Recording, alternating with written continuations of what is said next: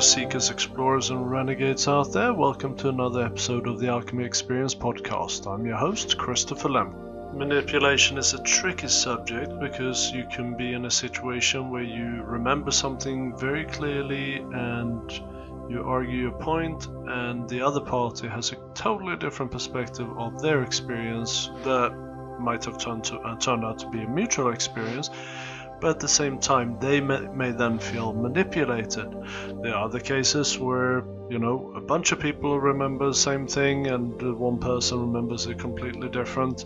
Uh, so you see how this can go on and on. So clearly, reality is subjective in terms of the person's experience, but at the same time, there are uh, instances where people do intentionally or in unintentionally but subconsciously seek to manipulate others for their own pur- uh, own purposes.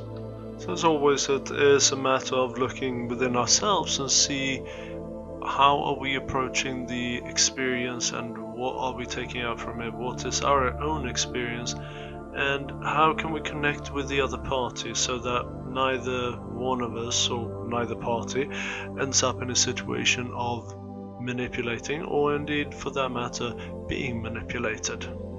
This kind of reflection i feel is the most important when we're interacting with our children because oftentimes or i would say most of the time we are trying to manipulate our children into doing what we're demanding from them, uh, whether that is being for their own good in our own perception, or if it's uh, merely for purposes to make our lives easier or the process easier. Well, have a listen and see what you think. Enjoy. You are a manipulator. I like to think of myself as an outcome outcome engineer. This is from J.R. Ward, Lover Eternal. So this is kind of describes very well the whole relationship between manipulator and vi- victim um, in the way that you know a manipulator would perceive a situation and perhaps also a way that the victim would perceive the uh, situation. Um, so you are a manipulator i like to think of myself as a, an outcome engineer right? Um, so we we all perceive our own experiences from our own perspective.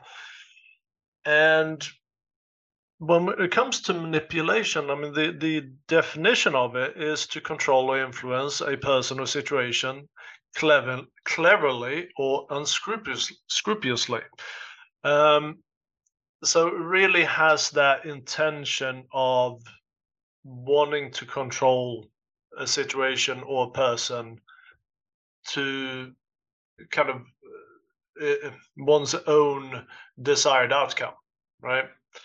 Um, and it is that illusion of control or controlling that uh, that we, which we, we can't control.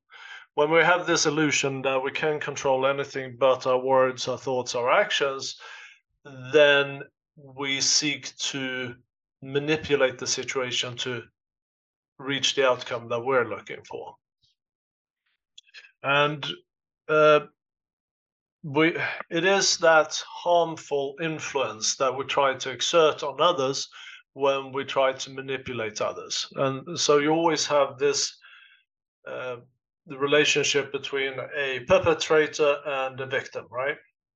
Uh, in a manipulative uh, situation. And we can oftentimes when we talk about manipulation, we don't necessarily talk about, you know, boss versus subordinate or uh, guru versus worshipper or, or, you know, parent versus child. When we talk about manipulation, we often talk about situations where someone is a psychopath, a sociopath, or a narcissist. So the, we always assume there to be a uh, psychological uh, situation going on, like a me- mental deficiency or a psychological mental uh, condition going on. Um, but as we will uh, discover in today's conversation, there is it's uh, it's more can be more mundane than so. So some of the means that people use uh, in manipulation, uh, for example, violence, uh, emotional uh, pressure or emotionality of any kind, sexual manipulation, also situational, and that could be if you're in a power situation. If you don't do as I say, you lose your job, right? So that would be a, a situational. Uh, I'm going to put gaslighting in this as a means because it it does encapsulate a lot of these different other means, but it's it's kind of a a function all of its own. And then we have another one which is uh, can be surprising to some, but uh, many others not. Uh, masking. So we put up a false front, for example, uh, you know, a false guru. Uh, could be kindness, someone who's uh, com- com- presenting themselves as a savior or a saver. Um, so you know, work or kindness can be we are kind to someone just so that that person will do something that we desire them to do. Uh, so we have a hidden agenda, right? So when when those kind of positive aspects aren't uh, unconditional, then they can turn out to be manipulative. And uh, so I'm hoping in as we go through here, as you're reflecting on your own situation, we have all been perpetrators and victims at some point, right? Especially if we have been children, which I assume most most of us have, then we have certainly been victims of it. Of it, because I've I think there are few parent-child relationships, at least from my generation. I'm Gen X, uh, so or earlier that have not you uh, been in that kind of manipulative perpetrator victim situation where a parent will need quiet in the house so they have an objective an outcome they need and they will manipulate the child to achieve that objective. And so it's not about the child's experience, it's about the parent's experience. It's about what the parent need needs, not the child.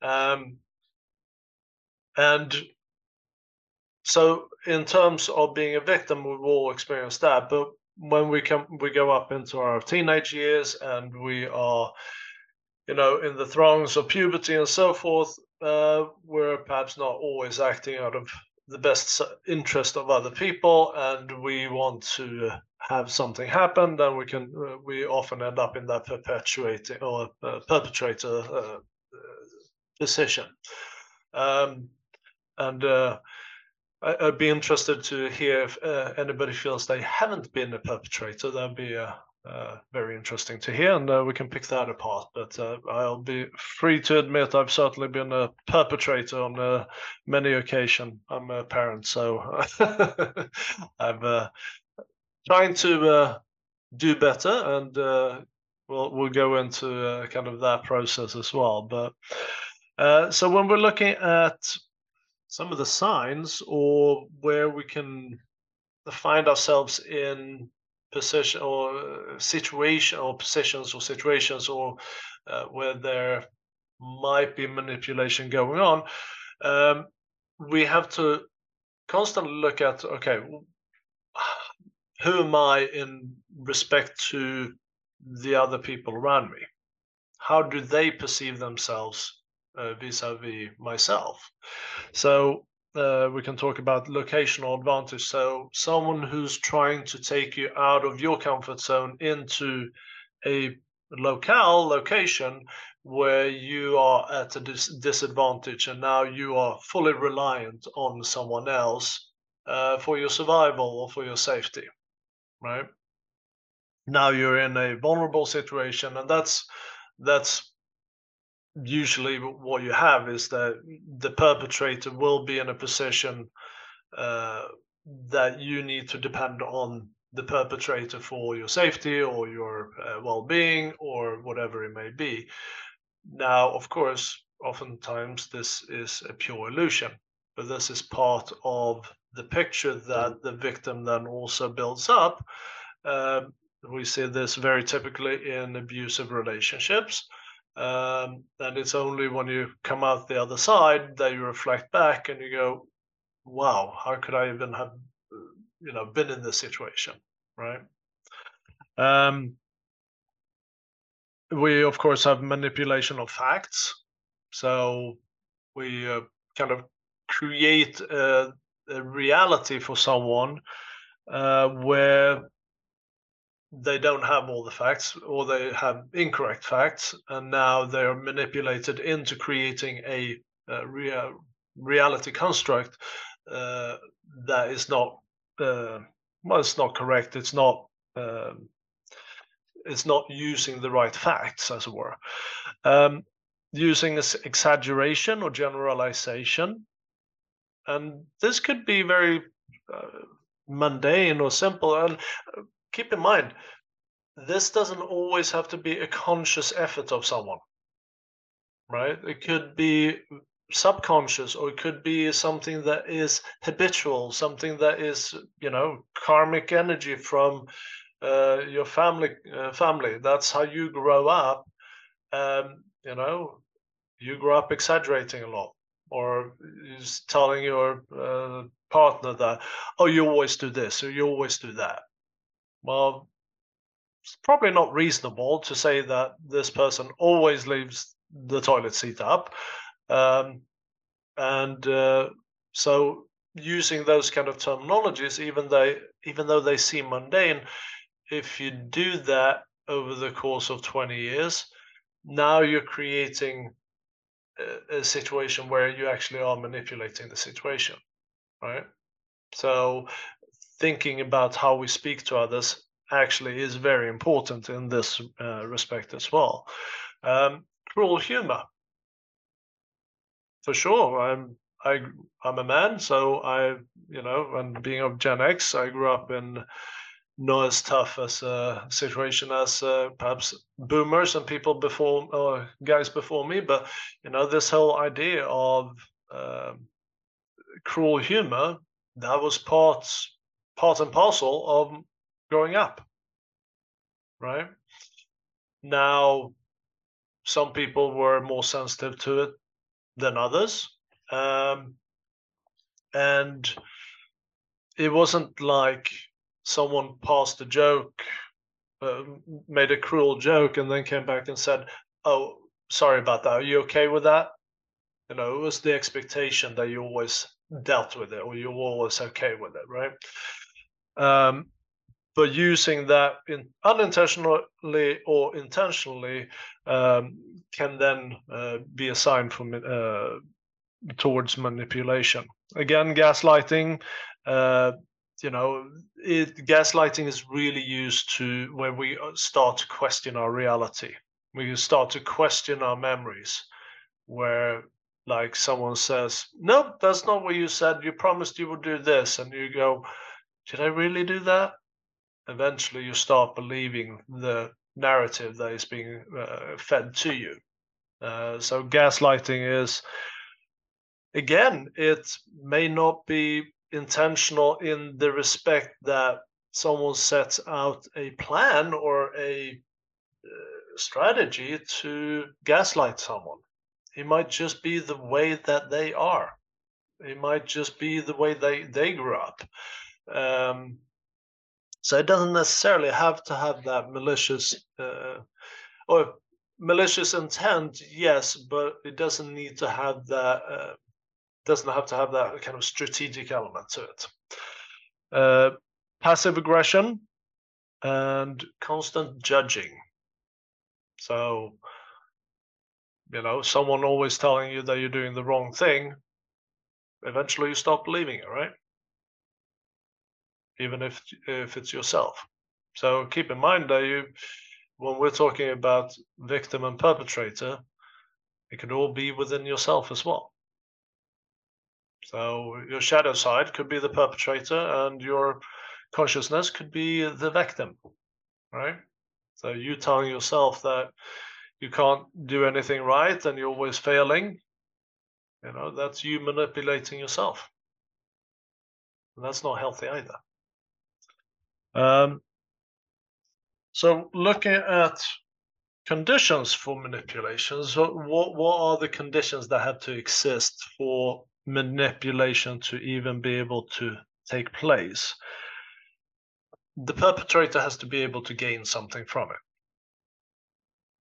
If there is nothing to gain, then there is uh, no threat or so oftentimes what happens is that the perpetrator is either trying to defend them or it's a defense mechanism it's a coping mechanism of so, so, some sort so that they once they kind of are in control of the situation from their perspective they are gaining something from it.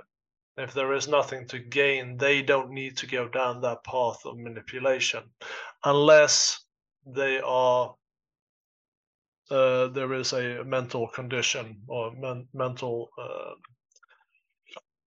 uh, deficiency, uh, such as someone who's a narcissist or uh, sociopath, sociopath or a psychopath. Um, by the way, difference between a psychopath and soci- sociopath Psychopaths are born, sociopaths are made. So you know how to differentiate those two.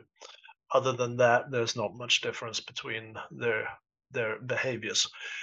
Um, but for someone who's it's just part of their makeup or their habit or you know it's it's not necessarily a mental condition there has to be something in in in the uh, in there for the perpetuator to gain.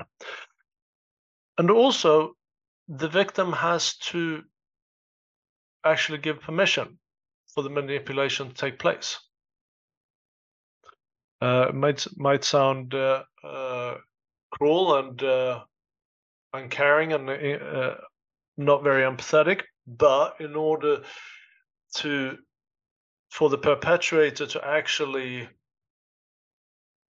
uh, be able to follow through with the manipulation, the victim has to feel that if they don't go along with it or they don't stand up for themselves, the situation or the the results are going to or the experience is going to be worse than going along with it.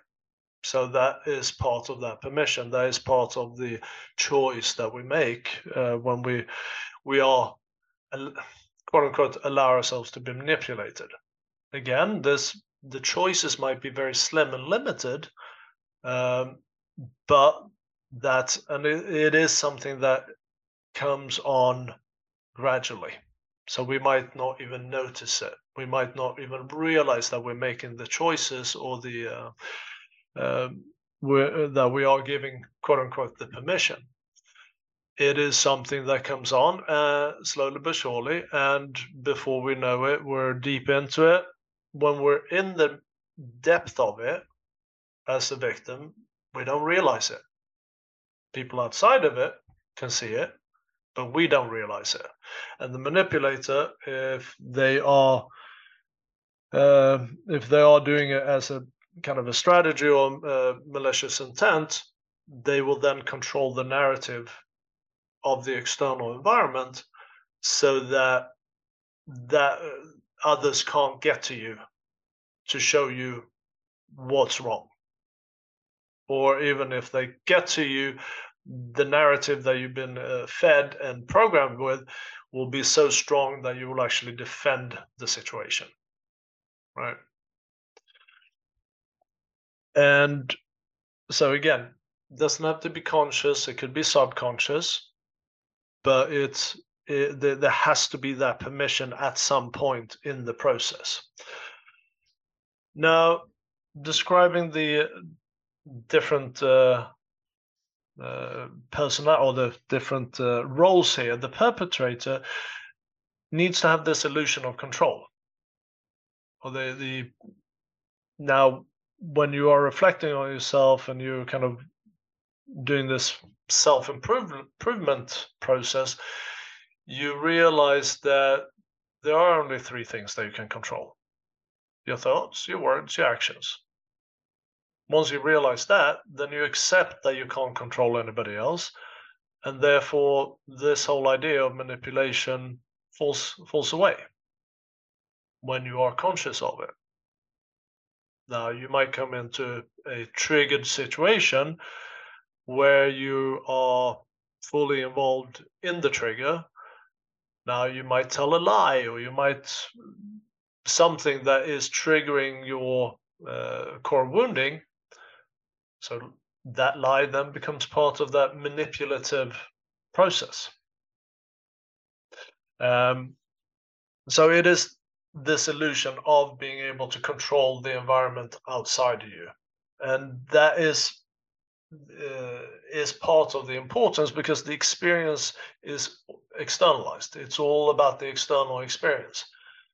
It has nothing to do with uh, what's happen, happening on the inside.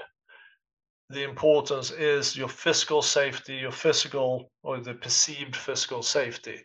If you're not manipulating someone else, your physical safety is going to be threatened, whether it's your livelihood or it could be, you know, your boss is going to end up in trouble with their boss if you don't do what they say.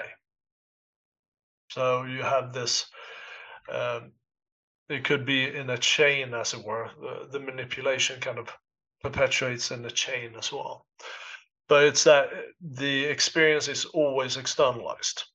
Uh, once we go inside and we start to experience on the inside, there is no manipulation any longer because now we are starting to reflect on our own experiences. Like, even if the manipulation is within ourselves, we can now start to say, well, is it really reasonable for me to say, tell myself that I'm always failing? Is that reasonable? Right. So you use when you once you start looking inside, you start taking more of a self-reflective uh, view the idea of manipulation kind of fades away. Um, and the control supersedes the potential uh, uh, consequences of action. So this, as we go into, uh, so take take a very simple example here. For example, um, we tell a lie in a discussion because not telling the lie, telling the truth might have uncomfortable co- uh, consequences.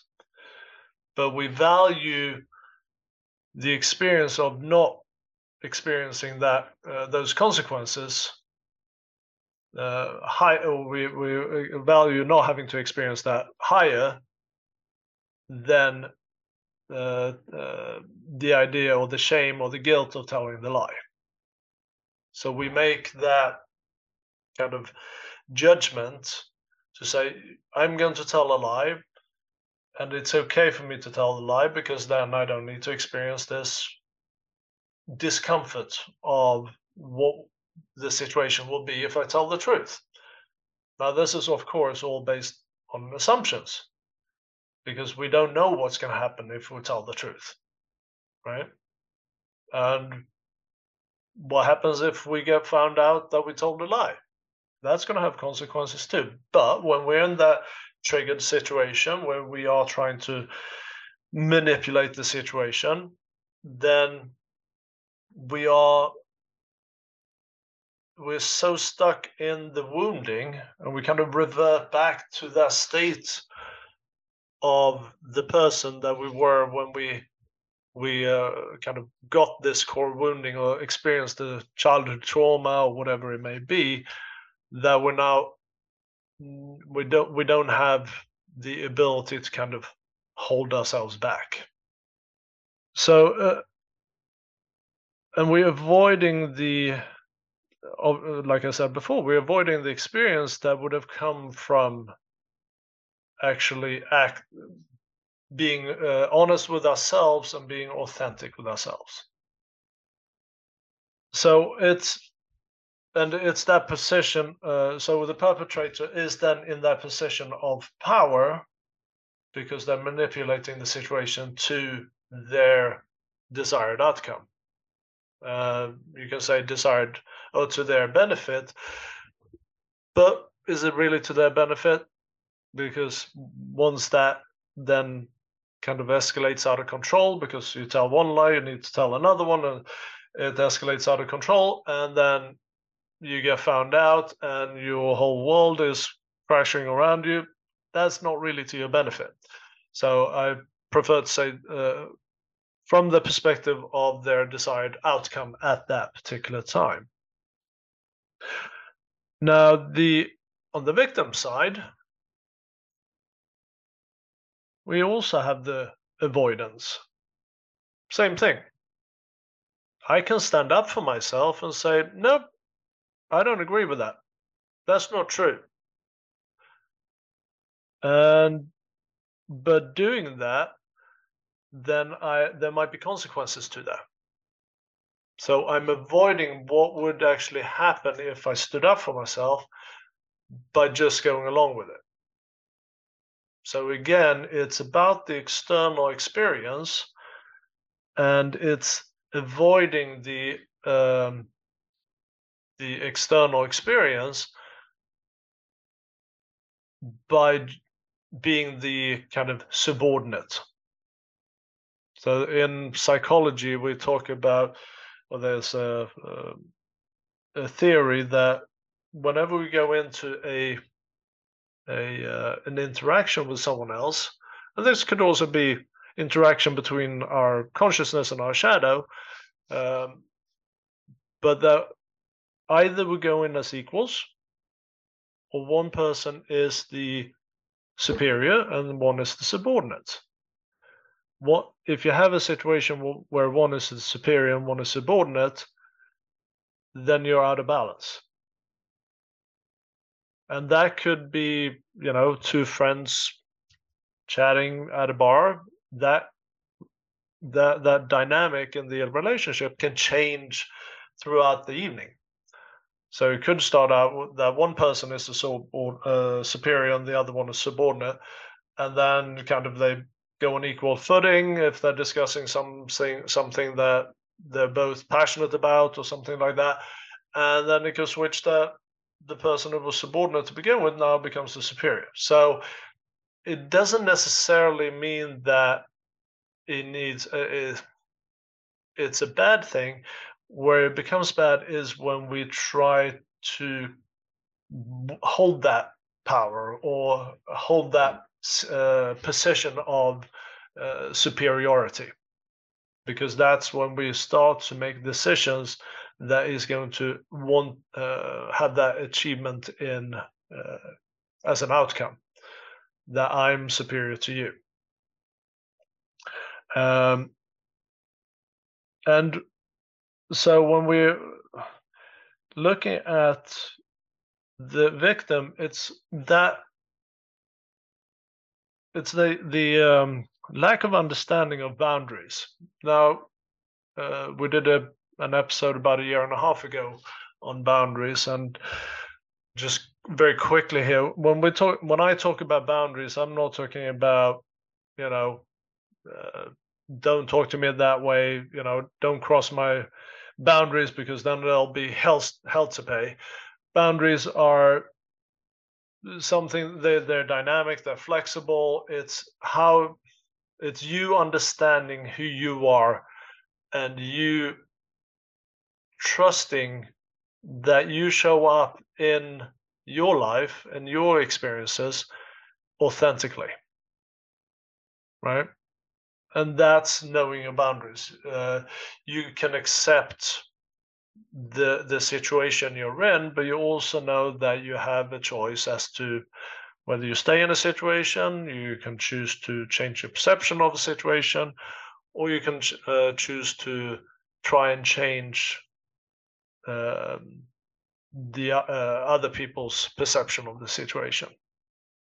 So when you have that idea of the of your boundaries, then nobody can manipulate you because you will always go back to your authentic- authenticity and say, "Does this resonate?" Right.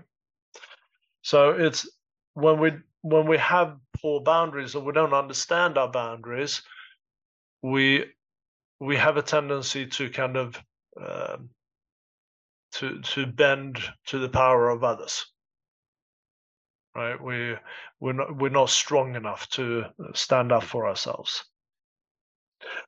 And as i said before we we do have to choose that path. It is we have to give that permission for someone else to uh, manipulate us.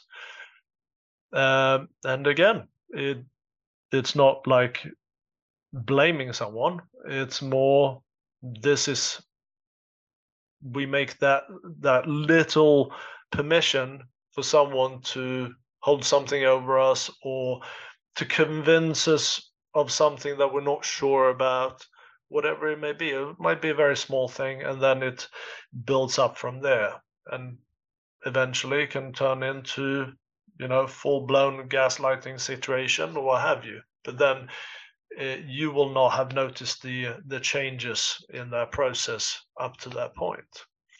Um, so yeah, there there is a choice, and that it is very important to understand that because when you go when you come out of it the other end and you are looking to actually uh, work through that process being accountable and say you know what i was part of this process that also allows you to forgive yourself. And that part of it is very important uh, to be able to heal those wounds and heal that trauma.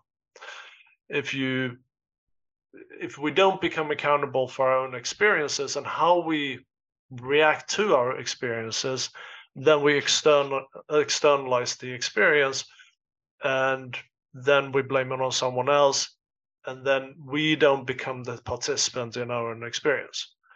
So, you know, when I talk to my children, I always say, you know, who who's the constant in all your experiences? Who's always there? It's you, right? So, are you being the best version of yourself? Are you doing your best? And yes, I mean, we always do our best. Might not be the best that we expect from ourselves, but if we, but then we can reflect on that, right?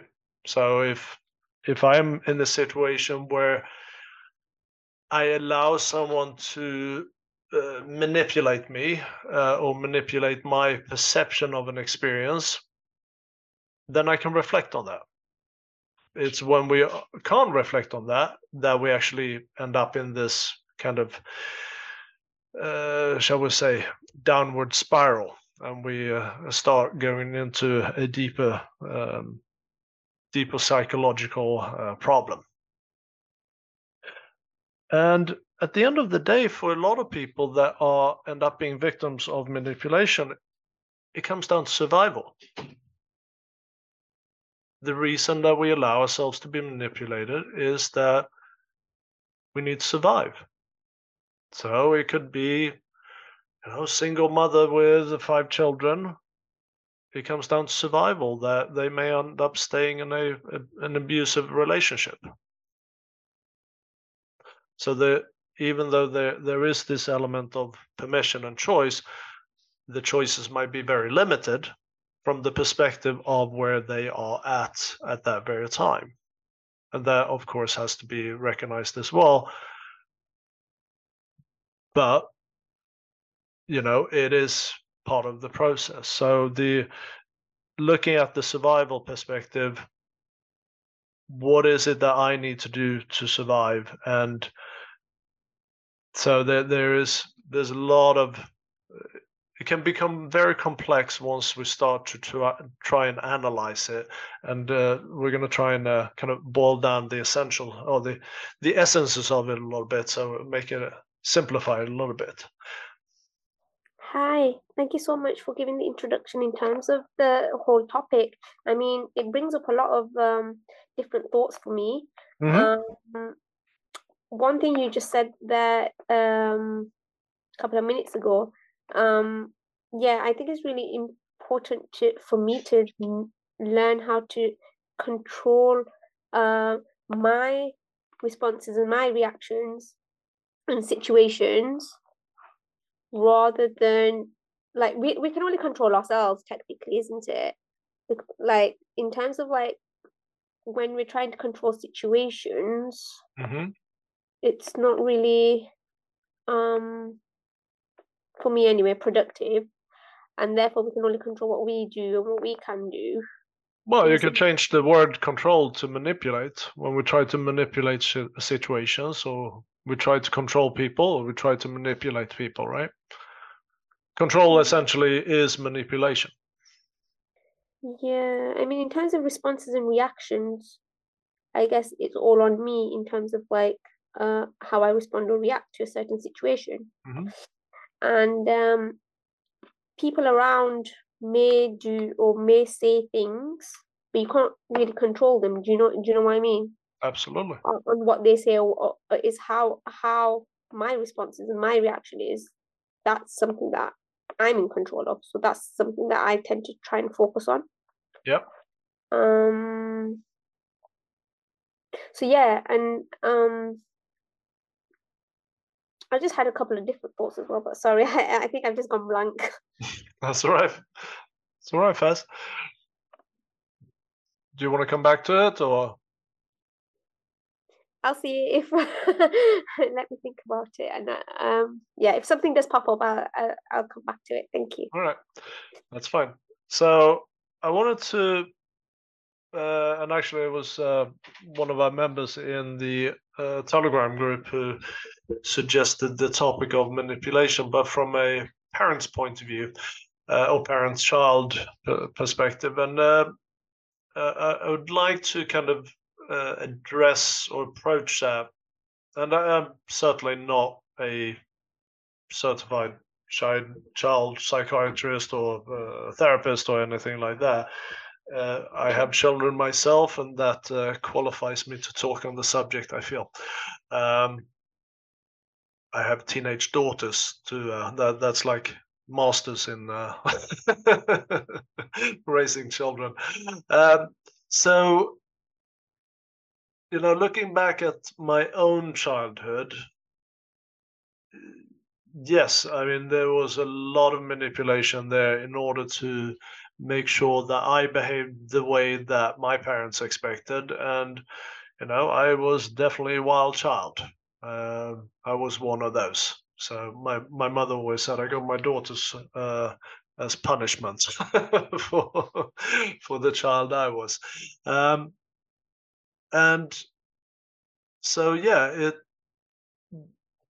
and it's you know when I look back on it, I one could go into this whole idea of blaming my parents for you know whatever they did, but at the same time, you know, even though I'm five years old and I have limited perspective of the world, there is still the aspect of choice. I choose to believe what they said, or I choose to, you know, do this way or whatever it may be, even though my choices are limited. From the perspective of me going back to deal with the manipulative manipulative aspect of it, I do need to understand that I was part of it. And I have to kind of go into the person, even though it might be a small part of it, I still have to, you know, forgive myself for being part of that process. Forgive myself for perhaps uh, not expressing myself that I could have expressed myself one uh, another way or whatever it may be, but just taking that moment to recognize that I'm part of the process, right? And so now looking at myself as a parent, and you know, take something simple as God, we've been telling our children their entire lives that Santa Claus is real. And then they discover he's not. And suddenly, you know, we've been telling this big lie for all these years, and we keep telling our children, don't lie. Right? What kind of a signal is, are we sending there? Uh, so it's that's not done maliciously. That's done more of creating this mystique and the myth and all of that, and creating the the uh, kind of mysteriousness around Christmas, and at least for those of uh, Christians around here, or those that grew up Christian or uh, in a Christian tradition. Um, but it's so it, I'm I'm always ambivalent in that process. You know, did we do the right thing, or is that is that actually a bad thing to kind of perpetuate su- such a big lie? How can I? Um, mm, there is a, a fine line between when you when you are doing therapy or, or try to to to help somebody who is in the manipulation process mm-hmm. where is the the little line uh, that ca- i can identify if the pe- if this person is a victim or try to be a victim because when you make uh, therapy you try to help somebody uh, without any bad intention. So that is mm-hmm. no manipulation. Is yep. only try to. Uh, you don't have any intention for, for for in my case for me. I try to help, mm-hmm. but sometimes you have a, a, a patient or some people who have a very very strong advance in this kind of manipulation technique because they made many also many many courses online or uh, you know there is a lot of information now in internet so people read a lot and sometimes mm, also if you have a phd or have many studies it's a, a little line that you can identify if this person is a victim or try to be a victim. How now uh, you like a expert can identify, mm, identify this little line when somebody have a lot of, of, of instruction, you know? Yeah. I, I have a patient, for example, who have a lot, uh, is a PhD in, in, is an engineer, and he can pass many, many, many, many tests, you know, mm-hmm. psychological tests, and it's very clever. So how can you uh, make the, the difference with this kind of people who read a lot and have a lot of information and trying to be a victim? Well, the, it kind of comes back to the masking that I was talking about before.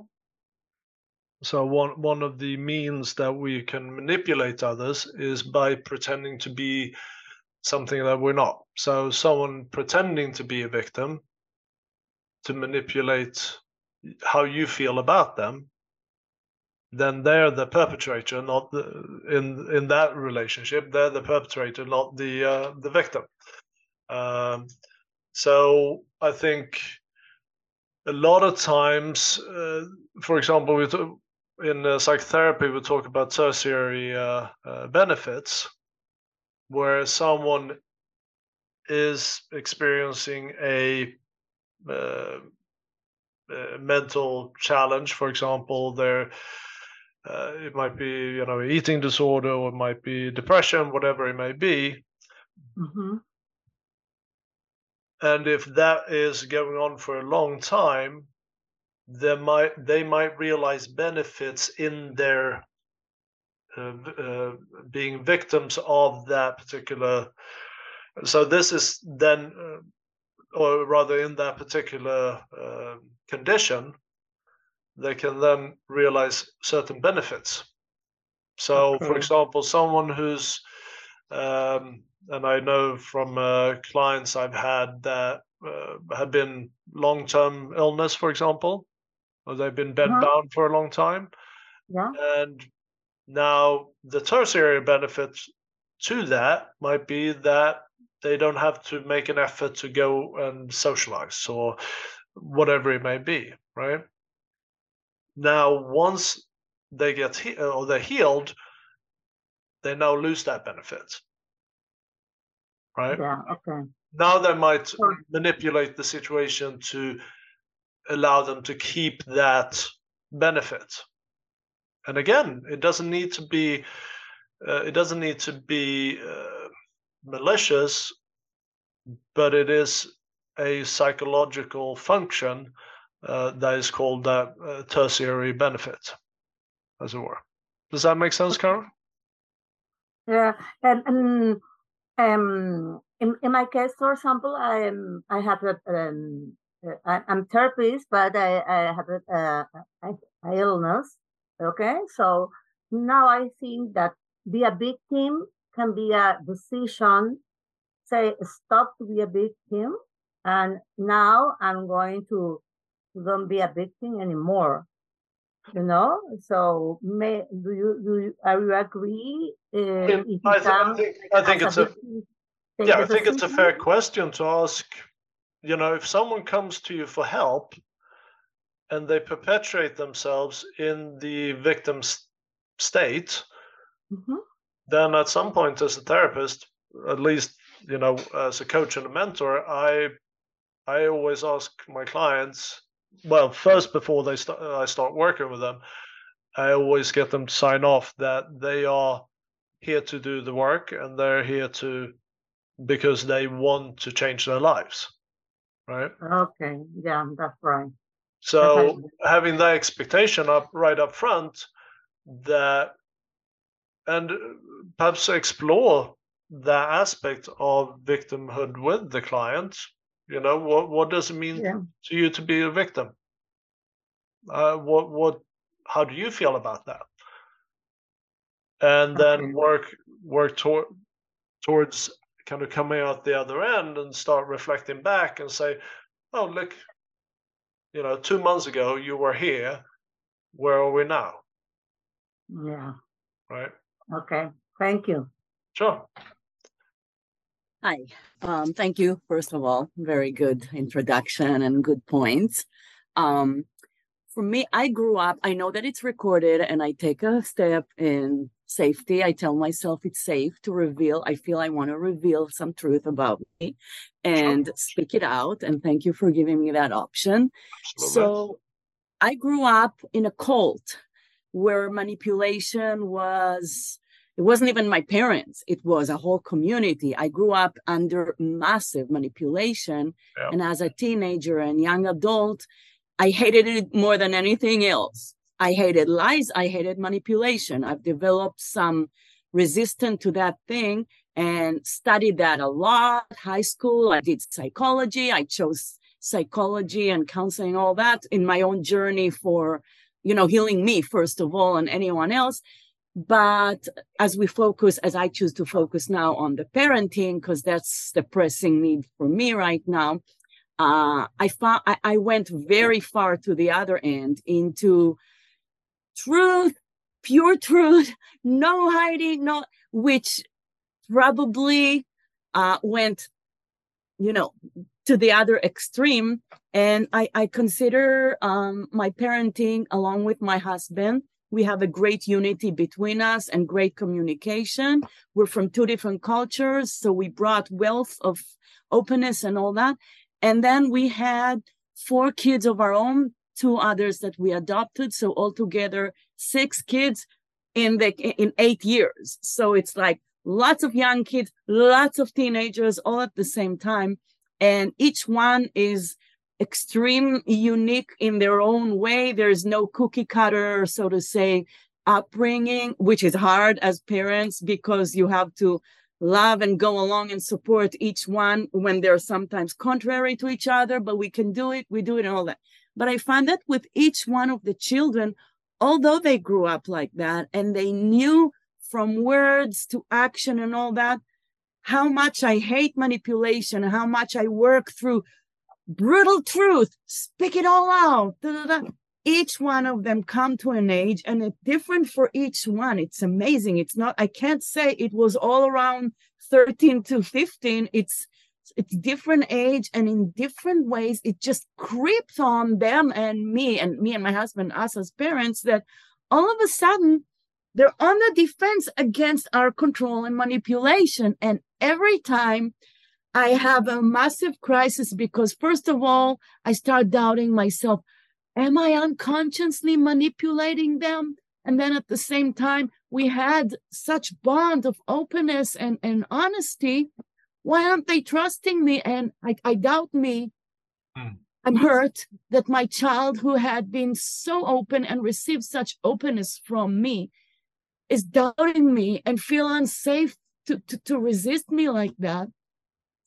And it's always heal if I'm patient enough to just remember it is what it is. I still love, no matter where it'll go. Right now, it's a mess, but no matter where it'll go, I have to remain loving to me, loving to them, and trust. And it's always, but it might take a process of few, few years. So right now, my youngest son is 21 years old, and within few months went into a radical, radical change of anything he ever was and is in huge rebellion and pursuing an area that both psychologically as well as physically is a danger to his life. Mm. And that puts me in such a crisis because I definitely feel the desire, everything in me is the desire of me and my husband gotta stop it, protect our child. His life is in danger. Yeah. And at the same time, if I go back to manipulation, either as a perpetrator or the victim, I'm in a mess. I go back to my cultic childhood and all the sickness there. So it's constant safety, going deep to find my own safety, but at the same time, speaking to myself, I've got to find new ways in truth and honesty. I'm allowed as a parent who loves so much to try to save my life, my the child, my child life. I just don't know how, and this is so painful. But I know from the experience of my other five, it'll all work out in the end as long as there is love. For now, I just don't know how. And I appreciate the ability to speak up and to hear everything here. So thank you. Well, thank you very much for showing up so vulnerably, vulnerably with us and uh, uh, for allowing us to share in your story. Um, and yeah, I mean, I. Uh, I have uh, daughters. Uh, my oldest daughter, who's uh, have a, had a lot of challenges in her uh, life, young life thus far, and a lot of times I think as parents we carry the burdens of our children of our on our shoulders. But I had to come to realization at some point that I have to accept her path as well she is going to take her path. She may not make the best decisions uh, at the age she is now. But if I start to go in and protect her, it's not because she needs protecting, it's because I am uncomfortable with the path that she's on. I can share my opinion, but once I start to go in and try to control her destiny or tr- control her path, then I start to manipulate. Then I start to move her in a direction that may not be where she feels that she needs to go at that particular time. Uh, and yeah, I mean, just because, you know, are plenty of loving parents where the kids have ended up in you know situations with dangerous situations with homelessness and drug dependencies and so forth. And i don't necess- that's not necessarily something to do with the the parenting. I think as parents we're doomed if we do doomed if we don't you know because kids have their own path. They have their own their own uh, kind of they have the influences from well now it's like social media. God god help us. You know tiktok and instagram and uh, all of that. And then you have the uh, social engagement in school and so forth. And it's like my youngest daughter she's like papa you just don't understand the pressures we're under today. And she's 12 years old you know? Um, and so yeah i one thing i always try to do rather than going in trying to manipulate because I'm uncomfortable with the choices they make. Yes, if it's choices that I, as a parent, have to make for them, that's a different you know, if I, you know, morally, ethically, legally, if there are choices I have to make for them, that's a different matter. But if there are choices that they have an opportunity to learn from their own choices, then I can share my perspective, I can share my experience. But if they still choose to go down a different path, uh, I I have to let them do that because that is, you know, I have to let them experience that on their own. Otherwise, I become an enabler. I become the kind of the uh, the one holding the strings, and that's not going to help them as they go out into life on their own. Um, so yeah, it, it is always a difficult situation, and it's never easy to look into any individual situation. I can only share my own experiences, um, and yes, uh, you know, if my my children found themselves in, you know, physical and mental harm, then uh, you know I would do what I could to help save them out of it, uh, for sure. Uh, so, but yeah, uh, I think also, again, going back to the we're doomed if we do, doomed if we if we don't. You know, we do bring the karmic energies from our own experiences into how we raise our children, whether that being uh, conscious or subconscious. Um, and that's where, if we can uh, break the cycle and heal ourselves, then we can show up as the optimal versions of ourselves in any relationships or in any interactions that we have. Um, and that's that's an ongoing process. That doesn't happen overnight. So, kind of pursuing that that will then give our children better opportunity for them to start working on themselves earlier. And then perhaps they can break part of the cycle. It's and then that kind of goes down to the next generation. Yeah i was um uh, i was listening to um to this um and I, it, it was touching of course when you're a mother of kids and i myself have three daughters. And i'm uh, raising my ch- children on my own so I know how difficult it is. Um, but um, what I wanted to say is the one because I had this challenge with my 17 years old that is no more with me now because I sent her somewhere else uh, so we could find uh, make peace, and now we made peace with with each other actually because I sent her. It was very difficult uh, for me to send her somewhere else, but I I didn't have any other choice because she was not listening to me at all. So we made some compromises, and then uh, I discovered actually that very very important for us maybe mothers more even than for fathers because we have this connection with the child that is very strong and want to protect them that um, we we have always to make give them a sign that we are always there. I will always be there. If you want to talk to me, I am ready to listen to you. But without pressurizing or without putting any pressure, that means you are responsible for your life. But I want you to know that if you, you have anything, there is no taboo. You can talk with me to me.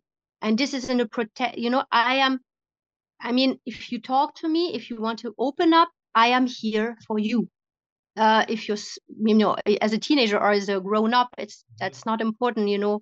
Um, because i made you told us a, a, little bit about your situation christopher with your parents and i had another very different situation with my parents. They were not mani- manipulating me.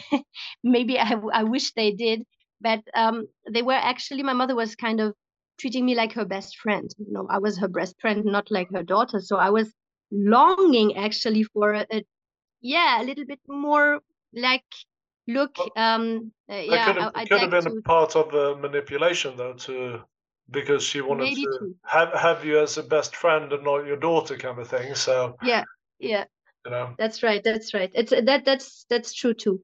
But i mean in my case now i see it as um i was actually longing to uh, for for more like listening listen to me mother. I need you as a mother not as a friend you know? I need you. When i had my problems i was 18 19 years old i had huge problems myself and i needed someone to talk to and i could not talk to my mother because she was always busy. So i mean us as a as parents maybe just to remind them that i am here. I am here. Not because i'm because you belong to me because our children don't they don't belong to us. And we have to realize that they are not our belongings. They don't belong to us.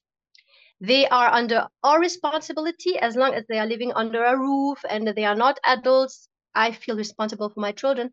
But um, even there we have to teach them how to take responsibility step by step you know. So that's difficult because they have social medias they have school etc mm-hmm. and um, this huge pressure. But the thing is too that um, listening is very important and letting go because we have as parents always kind of my daughter will be this or or maybe oh, i see something my daughter or in my son or i see something you know. Maybe they don't realize or we don't realize how how much pressure it can be on them then when we project something on our children and we do it every day. We project on our actually every family members because uh, the family members are they're playing a huge role when you're living on the same roof. You project every time you project on your wife on your husband on your brother mother and, and so on. So we project and we have to learn actually not to project anymore to just accept the other as he is or as she is. So in this case, if he wants to do some experiences and you are scared that you are going to lose him, yeah, just let go first of this fear of losing him. Just let go of this fear because he feels that you are afraid and scared. So maybe let go of this first, like meditate, pray a lot, be patient, and be like, you know, just trust the whole process. Just trust it. That say that no this boy he's not gonna lose himself. It's just an experience he's going through and he's gonna be fine. And he can feel this on an uh, because everything is energy actually. If you consider everything in terms of energy it becomes easy to grasp and understand. And I think then we are out of this manipulation and control. If we are if we realize that everything is energy and we just let go of this. And we are ourselves responsible in this moment because if we are scared, afraid um, um, oh, I'm, I'm, really scared because he's going this path and it's very a, a dark path then he can feel it too.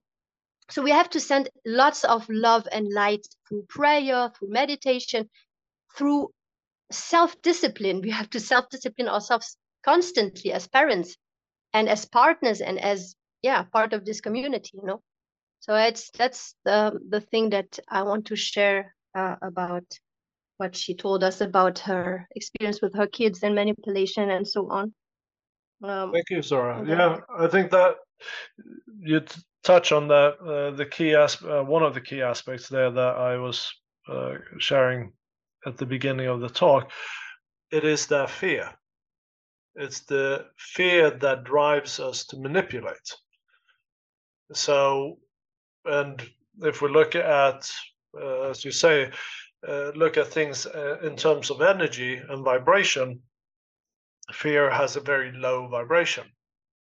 And once we're in that low vibration, it is very easy to succumb to the need and uh, to control and manipulate the situation because the fear is so uncomfortable that we wanted to disappear. And the only way we know how to do that is by manipulating our external experience to remove the fear or remove the threat that causes us to fear. But that fear is, is always rooted in core wounding of some sort.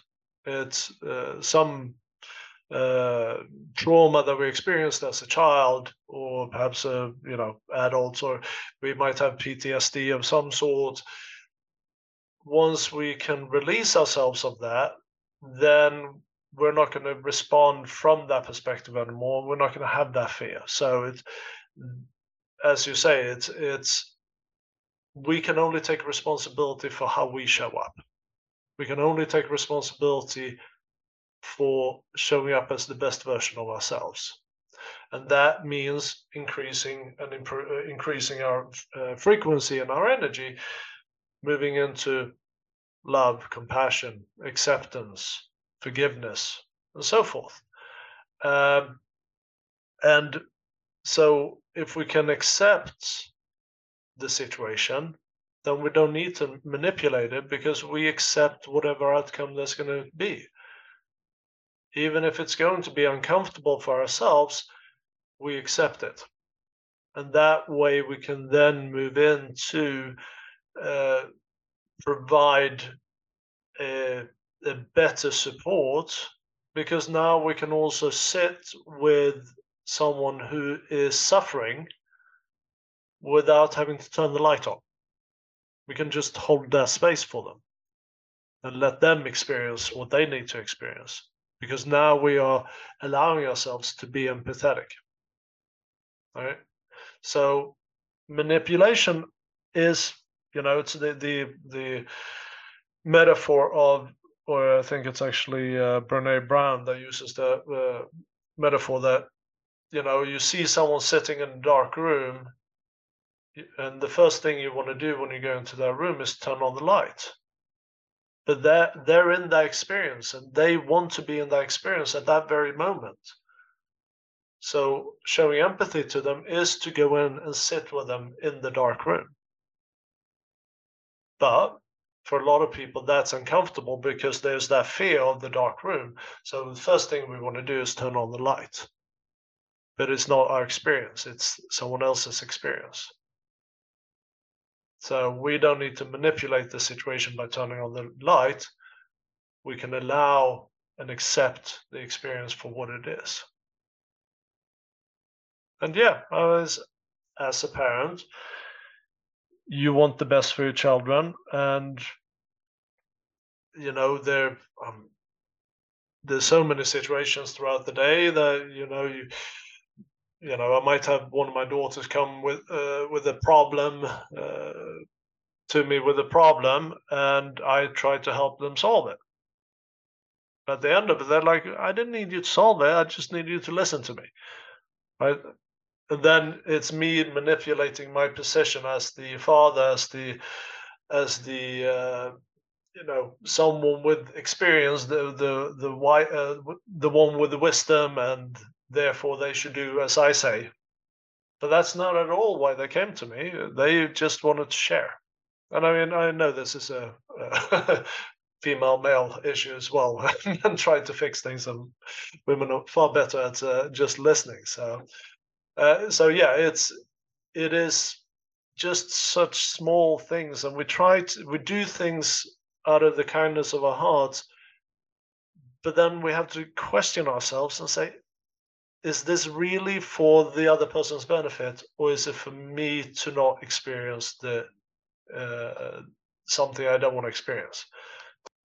Hi i really appreciate this conversation and it was very important for me to hear other people like histories like i'm experiencing something with my father um, it's very hard because my i have the core value of taking care of my elders mm-hmm.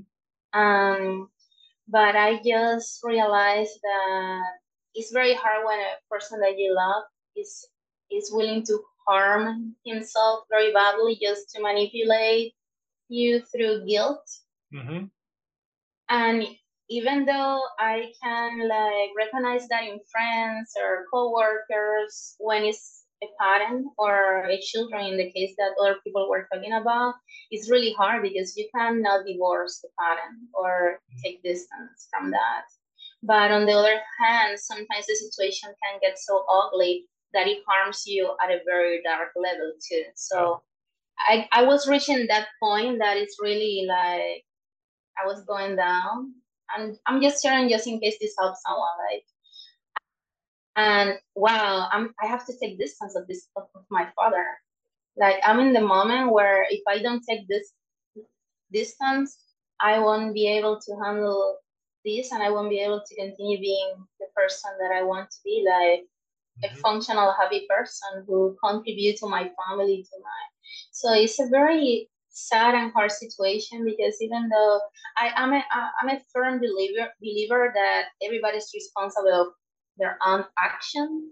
I live out of that. Like I'm responsible of my decisions. But when someone you love is taking so badly decision, life risking decisions, it's really like wow. So once you start breaking it down, at the end of the day, it's a question of what am I able to accept in that kind of a dynamic? Can I stay in that relationship and just refrain myself or refrain myself from the manipulation? Or do I have to remove myself completely? You know, what is the best for me? And that's what it comes down to at the end of the day. So yeah, it, it res- your story resonates with me deeply, Tatiana. Thank you, and thank you for this. Is what this is very important for me as always. Like I love this conversation. Good luck to everybody with. Thank you, Tatiana. Hi. Yes. Um, what came to mind was basically in terms of like the the the the older generation I've kind of come to kind of see in like my parents and then grandparents, um, whereby there's a lot of like the awareness is just isn't there. Mm-hmm. The awareness of actions are just not there. They're not seen as like, oh my god, that's manipulation because they probably grew around that a lot in their childhood and saw that and they just never knew anything else or anything better and that's the only thing they knew and therefore they're coming at it in a way where like as though it's not anything damaging. In their minds it's just natural normal. it's just how things are done yeah. right? Yeah. And therefore when you do when when you do point it out for them it's like a whole new planet a whole new um concept where it's like what like like that does that even exist kind of thing and then you kind of wonder whether you're living on the same planet. Um but because then people aren't meeting eye to eye you know and the understanding isn't there and because the consciousness and awareness isn't there. And the, i've also found where there's been like stubbornness in terms of like not wanting to even understand it in a sense where it's like oh okay um not even wanting to understand it or or or when they have tried to understand they just haven't res- resonated with it or just never understood it and for me it's like okay this is the stopping point where it's like okay it's not being understood anyway and it's it's you know um it's not obviously in my control anyway anyway because um, you can only explain so much. Well, I think I think a lot of times when when you confront someone, especially when there is this expectation of superior and subordinate relationship as a grandparent and a grandchild, if you confront a grandparent, I think there's partly that shock that, oh, I'm being confronted by someone who's supposed to be sub, uh, subordinate to me, and what you might what you're confronting them might be shattering their entire reality construct. Mm. Right. So mm. there's a lot of things that play into that, and then it's of course up to them to react in a way that they know best how to if if that if in, in in fact is something that is kind of shattering their world perception uh, then they'll sink to their lowest level of uh, of preparedness which oftentimes is to lash out and get angry and you know reprimand or whatever it may be and that then they go into that because now they are fearful because now they're their reality construct is deconstructing. Mm. Essentially, they are part of what they believed is threatened with extinction, and therefore they are now going into a fear state of it becomes metaphorically life or death, right? Yeah, so like fight or flight. Yeah, so now suddenly we they go into a state where they're defending their life, as it were, right? Yeah, it's a, it's it's a concept where I've tried to kind of get my head around, but obviously it's not. Yeah. I'm not gonna waste my energy over it. You know, there's only so much um conversations that can be had. Yeah. Um, and um, yeah, and I also feel um after a certain age, I don't know if it's like well in women the hormone estrogen redu- reduction that happens massively that affects like the the um, memory mm-hmm. um because tend to get brain fog etc we're pre-menopause menopausal and after menopausal right. uh, due to the estrogen reduction and i've noticed um changes in thought process and perceptions and reactions and responses to situations differ massively to what they were before. Um, and then it comes across as though like it's uh, gaslighting, but in actual fact, the memory has been affected. Yeah. So I think sometimes it's also important to differentiate that as well as yeah because sometimes at the beginning it comes across as though like it's you're being gaslighted they think you're doing it to them because you they remember a certain way and you are now trying to com- convince them that no it actually was this way right yeah so then there that there's that confusion there as well before the real diagnosis but reality oh. is estrogen definitely low very very low estrogen premenopause during menopause and after menopause specifically after menopause elderly um very affected and therefore family and loved ones are just constantly thinking they're being gaslighted and like you said the opposite and mm-hmm. it, it, causes a lot of friction and then a lot of ruptures in in the family structure. That's interesting. Yeah i never contemplated that actually. Uh, that's an interesting yeah. perspective so appreciate that. Thank you Faz yeah i mean in men it's the testosterone levels that go massively low um yeah. Um, uh, I don't know if there's a connection between testosterone and brain fog or brain memory, but oh, for sure, and, for sure. Yeah, but so uh, I, start, I started going to the gym more. ah, yeah, yeah, and yeah, definitely testosterone levels up. Yeah, yeah. So that then, yeah, that causes a lot of kerfuffle in family yeah. structures and relationships. It really yeah. does.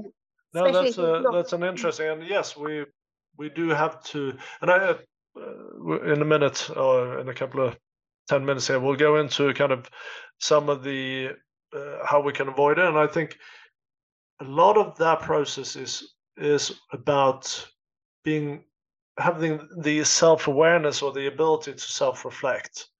Uh, so if if I'm in a situation where, like you're saying, Faz, if someone has Alzheimer's, for example, it's having compassion for their experience I know what's my truth, and it's not really important whether my truth becomes someone else's truth. So if that person has to exist with a different type of truth or a different type of memory, that's fine, right? I don't, they don't need to be on the same par. I'm happy for them to believe what they need to believe, right? So it's it's just having that level of compassion and uh, empathy for someone else's experience. Yeah, what what um, amazes me about manipulation. I mean, I met some really. I had some experiences with some uh, persons who were really manipulating, but I did not realize it. Um, yeah uh, from the very beginning. Because when we are talking about energy these people who are manipulating even when we are doing it i'm not do, saying that i never did that in my life because it oh we, have all we've all been perpetuate, we uh, all, perpetrators and victims so. Yeah uh, if we if we just um if you just reflect on that maybe you uh you saw it too. Uh, manipulation can be very sweet. We have this energy where actually this person gives us a feeling that we are amazing, that we are some someone special. Uh, we oh. feel special in in oh. in the presence of this person, and I had I actually I'm I was myself completely uh, actually convinced that this person uh, at a certain point was convincing me that lying is good and healthy you know this one person that i have in mind was actually constantly lying he was lying to his family members to his friends and so on and when i sometime when someday i confronted him with this he said to me that actually you know it is because I have to protect people. I have to protect myself. I have to protect others. And that's why lying actually is a must. And I was shocked that he was actually so deeply involved in, in lying that it was kind of a part of his life and his mm-hmm. whole life was actually the fundament of his life was actually this. And when I told him, I confronted him with this, he said that actually it was okay. And when I started to unleash the whole thing and i started to i was actually i was not convinced. And uh, I, I said no we have to tell the truth. We have to be with the truth because it's the only way to become a better person and to actually to how to meet yourself who i am in the core. I don't know it. Maybe you know i have to make some experiences and go through life is going through truth. This process is not easy but we have to try it. We have to take the risk to be truthful. And when I started to do that, actually, was very, very angry at me. And he was so angry that he was kind of saying, Look, you are destroying my life. So these people, I'm saying just that this manipulation is kind of very sweet in the first impression that we have of these people, maybe sometimes, is that they are amazing people. They are maybe very handsome people. They are very nice people and polite but actually when you you live with them or you you actually you uh, learn to to know them better you feel like there is something wrong here. There is like a worm in the apple. It's not possible that it has something wrong you know? And that's what i wanted to say that's that energy of fear when we carry it actually maybe we attract sometimes these people because we feel protected in but it's not actually it's just a fata morgana you know? Yeah. and i had to, yeah. So this is a very a very very um because we it's not like just bitter. It can be very sweet and absolutely. it has consequences. Yeah. Absolutely. And and it uh, goes back to what i was saying before that uh, and it's part of that masking or the you know putting on a false front. Uh, so for example you can have a guru or a spiritual leader or some sort that uh, presents themselves uh, in in a certain manner and builds up, up this huge following and then you know they t- it turns out that and this is you know typical uh, you know cult situation uh, where once you then get on the inside and you're quote unquote hooked that's when things start changing. They start uh, being different, right? Or the the uh, experience starts to be different. Um, so yeah, I mean, someone who's kind with an ulterior ulterior motive, yeah, then uh, it's it's a good good ride while it lasts. But uh, then when you're hooked, then uh, uh, then, then you're really hooked yeah, then it goes downhill. You're really, so. really hooked. Because so, you give these people an excuse. You always give yeah. them an excuse because it is not possible that the people that is so sweet, yeah, can be so bad or doing things like this. You know, okay. so you feel you are like giving them excuses first, and then t- with the time going by, you feel that actually no, that's what you said. It's it's part of a process. You have to learn yourself your own boundaries to recognize this and maybe you can recognize this through certain persons certain situations mm-hmm. you learn about your boundaries because then you see oh my god i could be this person. I could, actually I, I am myself. I could manipulate. I could lie to myself to this degree. And yeah. he's showing me this right now. So i am thankful for this experience but i had to actually cut it completely not to have because you cannot even have a friendship with a person like this because no. when everything is based on lies you cannot trust this person anymore even for little things you know? So well, that's the, the, danger too. These people are very very isolated. I think they are maybe the most unhappy people because they i don't think that they can have actually a true friendship or a true mm-hmm.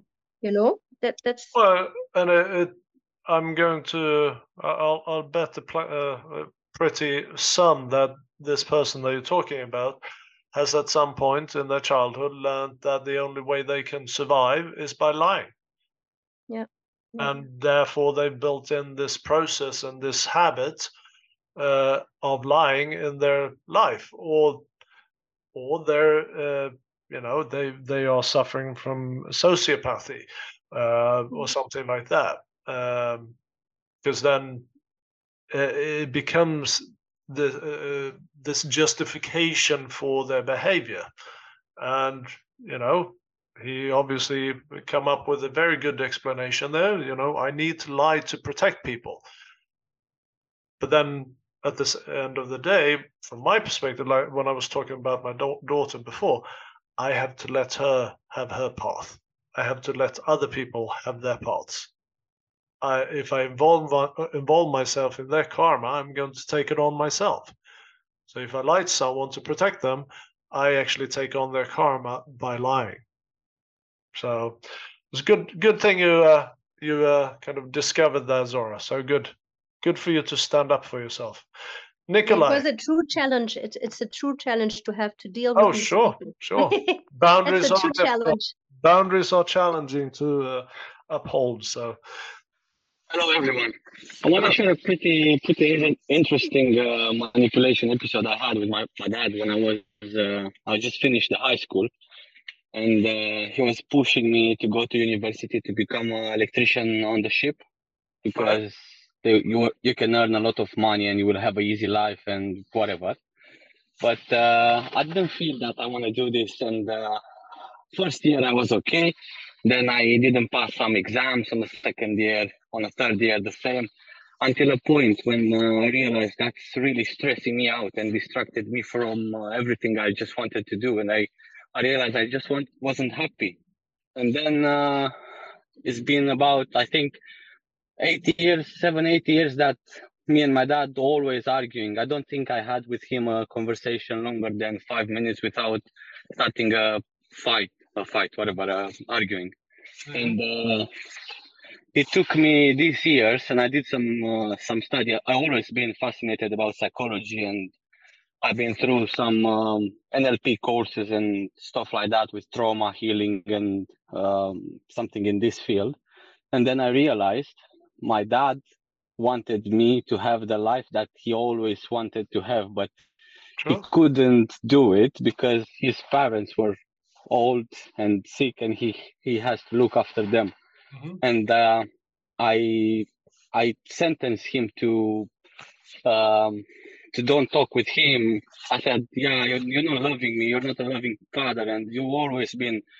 You always wanted me to do things that you you don't think if i'm happy you you just want me to do without questioning me and see what i feel. And um i found out all i had to do is just to speak with him. I said dad look i don't like to do that. I'm not inclined to do this. I'm not happy. This is what i want to do. This is what i want to do this and that. And now uh, i'm doing I'm, I'm in the process of becoming a coach with a trauma healing and uh, i started to to write my book from uh, august. And I'm, I'm going on this path that makes me very very happy. And today just i'm, I'm happy we had i i had this uh, opportunity to get on um, on this session live with you because i just subscribed. I'm just become a membership uh, uh, and I, I just found this one. I think the universe just pulled me into this uh, session. There so are no there are no coincidences no coincidences, yeah, no. Nikolai. definitely, definitely, definitely. Well, good for and, you, uh, Nikolai. Actually, I realized. Well done. Good yeah, for you. I realized that the the pain of my father was uh, more painful that the trauma of my father was more painful that I I was experiencing. So I stopped judging him and condemned him, and I realized that uh, I have to forgive him, you know, and I understand from his yeah. point of view. Yeah, and I mean from that perspective, you know, and uh, this, this is age old, you know, parents try to push yeah. you into a certain career and it's because they want you to do better than they did or they want you to be safe or they want you to have a good job so that you can make money to live a life the life that they weren't able to live now when we react to that and this is where the interesting dynamic can come about reacting to that by getting angry and lashing out at them and blaming them for certain things. That could be us trying to manipulating them to see our side of the story without going the, down the route that you're now realizing nikolai nikolai of you know what? I just need to sit down and tell my truth. I just need to be authentically me exactly and, and whether they accept that or not doesn't matter if i'm being authentic yeah. that's all i can do then it's up to them. It's their choice if they accept it or not. Then you take the neutral position and you're not trying to manipulating them into any type of uh, decision, as it were. So yes, we we can. Uh, the the victim perpetrator roles can uh, switch back and forth very quickly.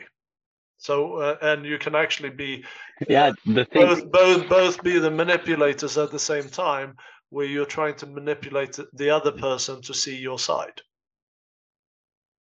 Exactly, this is what I wanted to say. Because sometimes he was telling me, "Do you know how hard I work for this money to pay for your university and this and that?" And I was going like, "Oh, look, I'm just gonna pay for my university myself. I don't need your money to uh, tell me about this the, the rest of my life. So I was paying the last year, and then I said at the point, Father, look, this and that. That's it, no more. And we we both understand. And from that moment, we are spot on. We don't look like we are father and son. We just look like best friends. That is wonderful. Well done to you, Nikolai. I appreciate that. That's Thanks. wonderful. Well done. Uh, we actually had, had a, a, question, just a quick question here in the uh, chat. Uh, if ghosting is another form of manipulation, Absolutely. Absolutely. It's a, a, form of manipulation because you're you're you're trying to trying to get them to respond or to you, you're trying to evoke a certain emotion within someone by ghosting them and then to create a reaction so yes i would definitely say that ghosting is a form of uh, manipulation. I guess I I know we all have our own experiences and our own now ghosting to me is when you just stop communicating with somebody, right? Yes. Okay.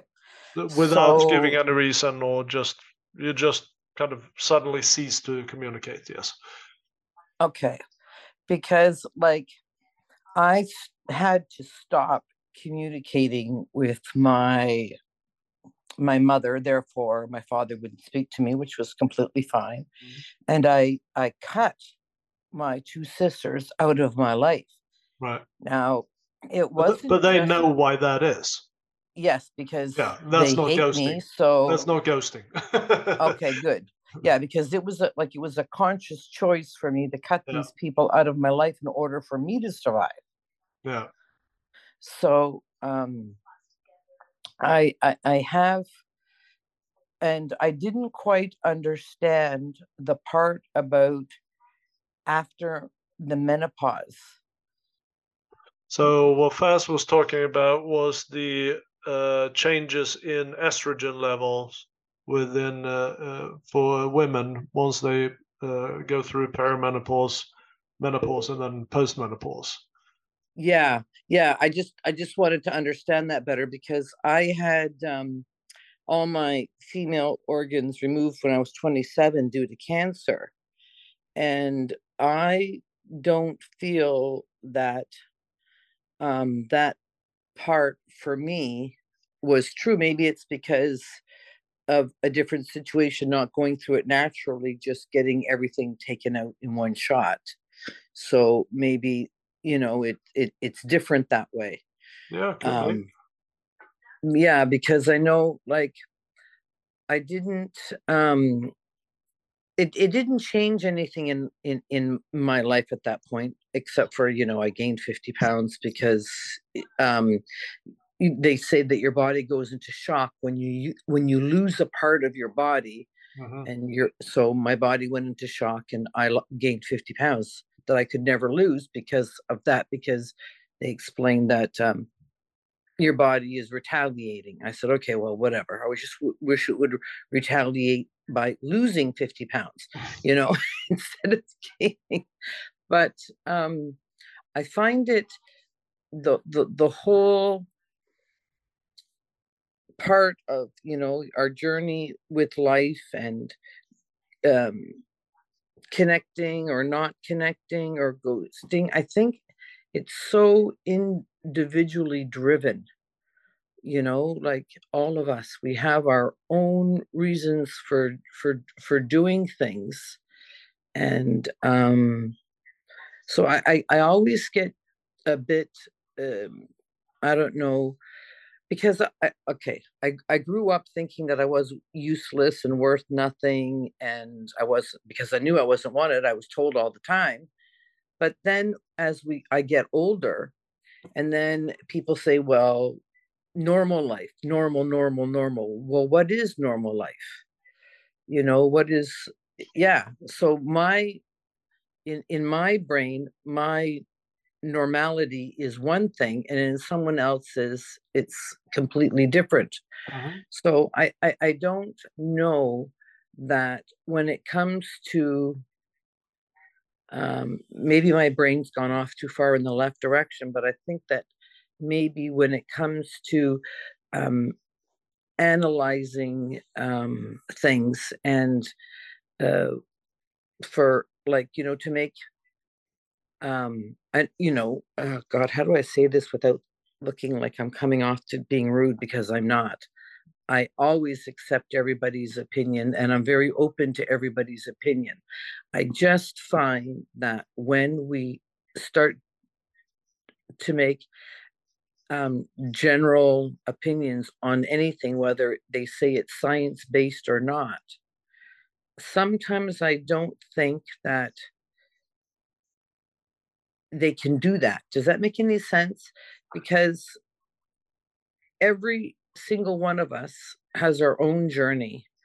And when we get to labeling things and putting things into category according to this and that and the other thing, to I find that very uh, strange mm-hmm. because mm-hmm. I don't believe we can. Nobody can understand another person completely because they don't live inside their body and they've never, you know, that saying walked a mile in your shoes. Absolutely. So even when science comes together and they say, oh, we can prove this by this and we can prove that by that, I don't like that. For like for myself i don't i don't have any connection of belief with that because i don't everybody as you're going through life you develop your own everything is going through your brain through your experiences and, and your filters. So you people put um categorize things in a certain way according to what they see in their own mind. And and and that's the part that i have trouble with. If you could get a bunch of scientists in a room and they come out with this um, thing that says okay this is normal this is not normal this is what we do this is what we don't do. But how can they actually prove that if they're not in each individual person's mind and they're making these assumptions over what as a group of the time oh well i think this and i think that okay well i'll agree with you because of this but where is the actual you know ability to say these things if they weren't in, you know, if you get a, do you well, understand what I'm trying to say? Absolutely, and uh, I think it, and it, it does bring up an interesting perspective. It's once we take it out, uh, this idea of manipulation between two people or even within yourself, and you take you kind of bring it up to more of a uh, collective consciousness level. You have religious experiences. You know, mm. all these different re- religions, they're all saying that my God is the right God. Well, they're all having their own individual experiences and they're we're all just trying to manipulate each other to consider what i'm experiencing to be the normal. So therefore if i have you know say if i have a million people that follow kind of the way i do things then i'm convinced that what i'm doing is normal uh, but there's uh, you know eight billion other people that are doing it a completely different way. They're saying then that what they're doing is normal and what I'm doing is not normal.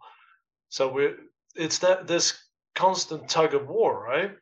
And yeah. So so if you, I, I kind of from that perspective, even though you know science has a different uh, entry point, from the perspective of manipulation or the, the discussion of manipulation. You know you have governments you have uh, you know religious figures spiritual figures you have scientists.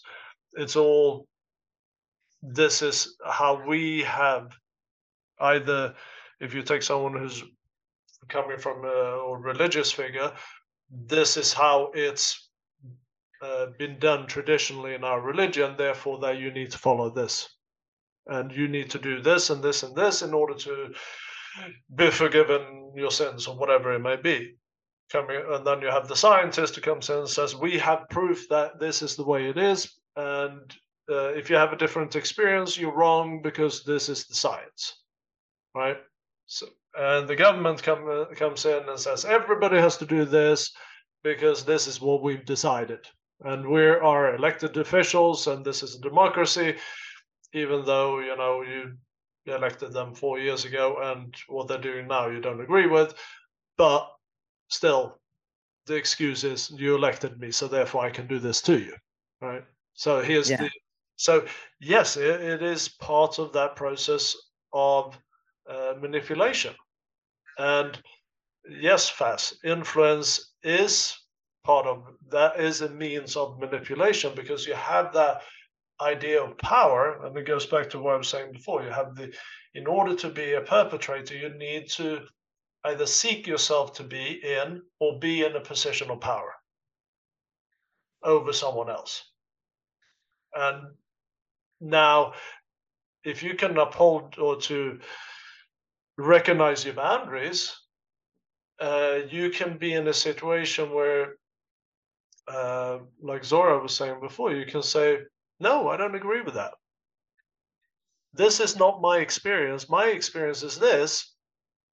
And I don't care what experience or what, what proof you have or what experience you had. This is my experience. And I'm going to trust that. Mm. Now, everybody else might disagree with you, but that doesn't matter because it's your experience. But that yeah. then also goes the other way if I think that someone is doing some, if someone is uh, die hard on the science, that's their experience, mm-hmm. and I have to accept that. If I yeah. don't accept that, then I become the perpetrator, and I try to manipulate them to say that no, you shouldn't trust the science, you should trust your own experience. Then I become the manipulator. Okay, I understand that. Yeah, better now. Because I know that like I, I tried to be very, very, very open. And you know, I, I want to hear everybody's point of view and I want to learn everybody's culture and language and experiences. And I, I try really hard not to categorize people or label people because I don't want to put my views onto somebody else. I, I, I try to be open. And that's why I find that like um it it it I don't don't know if we can ever truly get away from being manipulated by everybody or any or anybody. Do you understand? Well, if we if we suddenly had a situation where uh, how many people are on the planet now? Eight billion people on the planet. Everybody suddenly des- decided, you know what? I'm going to trust my own experience. Then suddenly all manipulation would be gone. Mm. Because if I trust my own experience, I don't need anybody else to tell me what experience I'm supposed to be having because I only trust my own experience. And I wouldn't be manipulating anybody else because I know they're going to trust their own experience. So therefore, I can't be the manipulator because there is nothing to for me to manipulate. Right? Yeah. So it's, and uh, I can't remember who said this, but someone said if you want to kind of pull it with, uh, you know, really look closely at it, closely at it, if you have an opinion about anything, that is judgment. Yes. So if I say to, or, you know, someone has a green dress on and I say, oh, that's a beautiful dress, I'm being judgmental, even though it's it's portrayed as being positive, it's portrayed as being uh, something that is to their benefit. But perhaps this person doesn't like the attention of getting a compliment. Right? Okay. yeah. So now i i'm manipulating them to believe or to to feel good about me commenting on their beautiful green dress.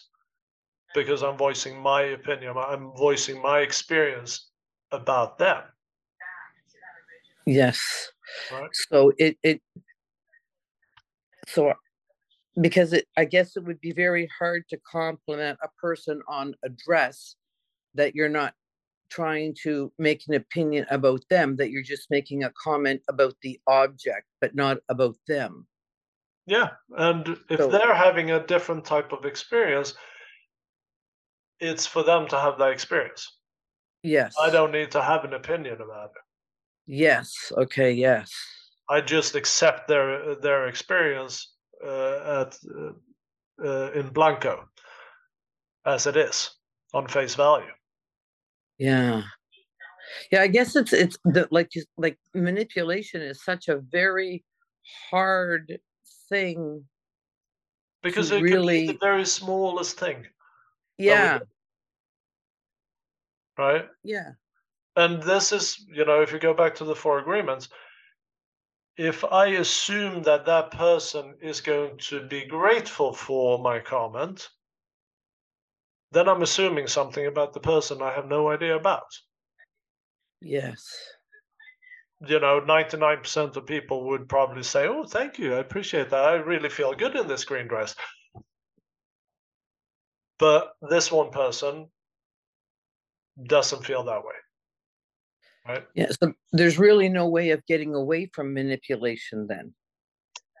There is, uh, but I don't think it's uh, feasible for us to do it in our lifetime, perhaps. But yeah, yeah. Know, how how do at the end of the day, uh, how do we get away from judgments? How do how do we get away from having opinions? Yeah, or I guess if we kept our all our opinions to ourselves and never voiced anything, then I wonder what or how society would label or judge us into a different kind of manipulation. Sure. Yeah. So there's always going to have to be that balance. Uh, now, this person I'm complimenting on the green dress could then convey to me and say, you know what? Actually, I don't, I don't, I don't like compliments now I'm learning something. And then I can yes. say, oh, of course, I, I made the assumption that you you would appreciate a compliment because most people would, but I see your experience. I understand where you're coming from, and I apologize. Now I've learned something about this person, so now I won't do it again. Yeah. Now, there are people that will continue to do it because they don't find that normal, they don't accept that person's experience. Now we go into more of an intentional manipulation. I am going to make that person appreciate and uh, uh appreciate a, a compliment. Yeah. So as long as if we find out then that our complimenting somebody makes them not feel so great about themselves, and then you apologize and never do it again. Um, you so, could then go in and say, "Oh, that's interesting. I I haven't met someone who doesn't appreciate a, compliment. Why do you think? Why do you think that is that you don't appreciate compliments?" Yeah.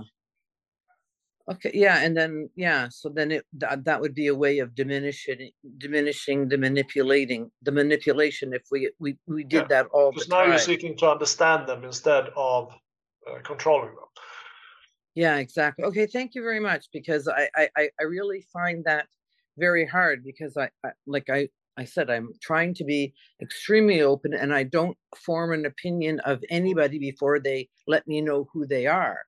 So, but I if I yeah. in in in doing that, if I'm making them feel manipulated, then I would like to apologize because I don't want to try to do that to anybody. So I, I always have to check in with myself on judgment. Uh, you know, if I have an opinion about someone, and I always check in with myself, what's my motivation for this opinion? And yeah. really, you know, is it to to my benefit I'm having this opinion, or is it to their benefit? Why am I, you know, and always checking in and uh, questioning kind of my motives. Uh, yeah. Because judgment is uh, one of those uh, core woundings that I I have to work through in myself. Um, taking longer than I, I, I would like it to, but you know, some some things uh, are tougher to dislodge than others.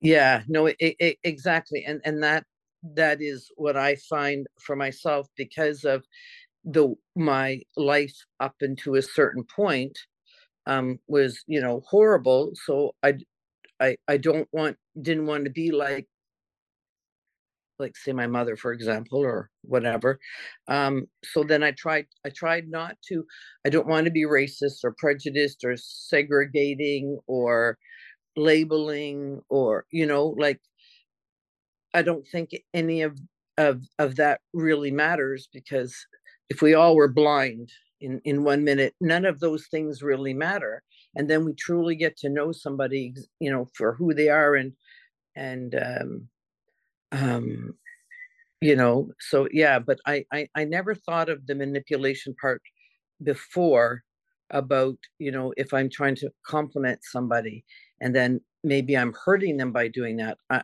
so I, I, i'm i'm grateful for that because i just learned something new so yeah, yeah thank you very much. Thank you. Hi yes i just want to quickly mention in terms of the influencing mm-hmm. um when it comes to influencing, like spe- especially what I've noticed in therapy, for example, you you don't get told what to do, what not to do. You get to lead therapy mm-hmm. sessions, your own therapy session, and I've noticed that that is quite um quite insightful actually because therapists normally help you lead to your own answers rather than influencing you like you should be doing this and you should be doing that you know?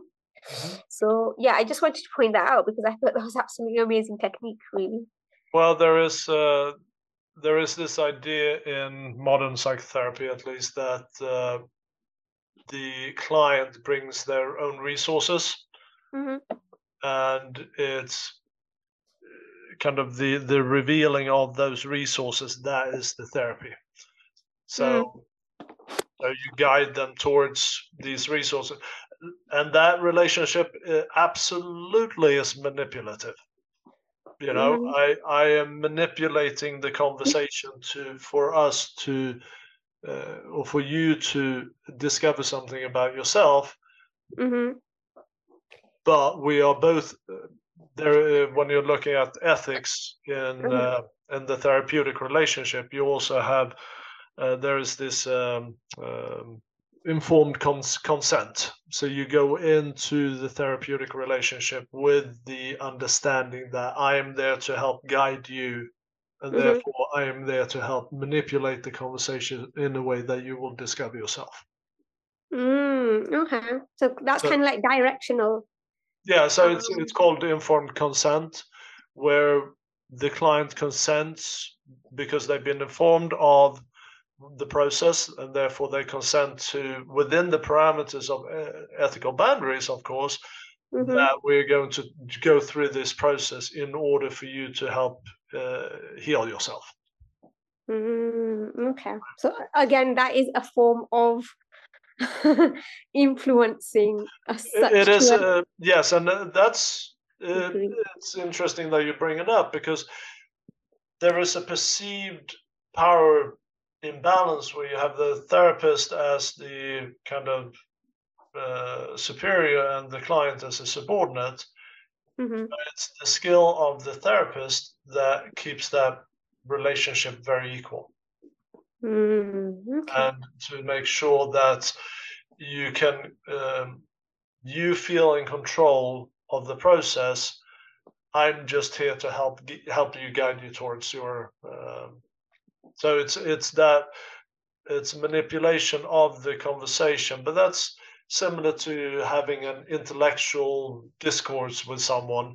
That doesn't necessarily needs to be that you're influencing each other. So when I'm as a, as a therapist, I'm not there to impose my views on you, mm-hmm. right? That would be me uh, manipulating you. I'm mm-hmm. there to help you understand yourself mm. by uh, our conversation, right? Mm, yeah, yeah. But yeah, it is an interesting, uh, it's an interesting uh, uh, kind of perspective to look at for sure. Yeah, definitely, because I've come across two different types. Um, I have actually come across the other type as well, and for me, that was quite um, uncomfortable to the point where I then confronted and I said, right, this isn't for me this kind of um the way it was going and i kind of had an idea it wasn't um like you said directional in a healthy manner um so yeah it just popped up in my mind so i thought i just oh there there are all sorts yeah. for sure mm. yeah. i was I thinking about identifying yeah no the uh, thank you for that Faz. I appreciate that. That was a good one. Um so I was thinking we could go through some ideas how we can work through the process, how we can avoid, um, and uh, ending up being either the perpet or the perpetrator or the victim.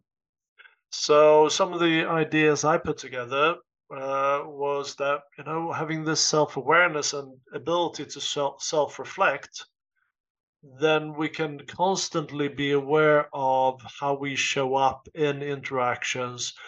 Uh, you know, if you listen to Sonia Choquette talking about intuition, when she is standing on the plane to London, the flying from uh, Canada, and suddenly she has this intuitive feeling that they don't need to be, they shouldn't be on that plane and she takes her whole family off the plane on an intuitive hunch. So she had an experience within herself and uh, created this chaos for everybody in her family by taking them off the plane. Now, the plane turned out they had to divert the plane, and the plane actually never ended up in London, so they would have missed their entire weekend in London. Anyway, so it wasn't that something bad happened to the plane. It was just diverted, or whether it was bad weather or what it was. But her hunch turned out to be true. So now being having those kind of boundaries to say, I trust my intuition, I trust my internal experience, and I am able to reflect on myself in the way that I can take that decision and be strong in that decision.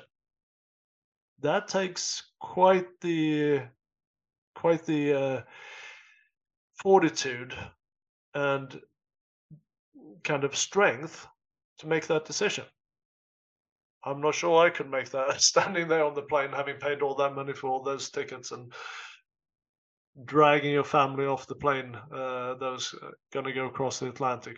But that's that's part of the process of how we can avoid ending up in this situation of being a per- perpetrator or a victim of manipulation is to be able to be strong in our own experience and uh, the belief in our own experience and reassured that if I stand up for myself, nothing bad is going to happen.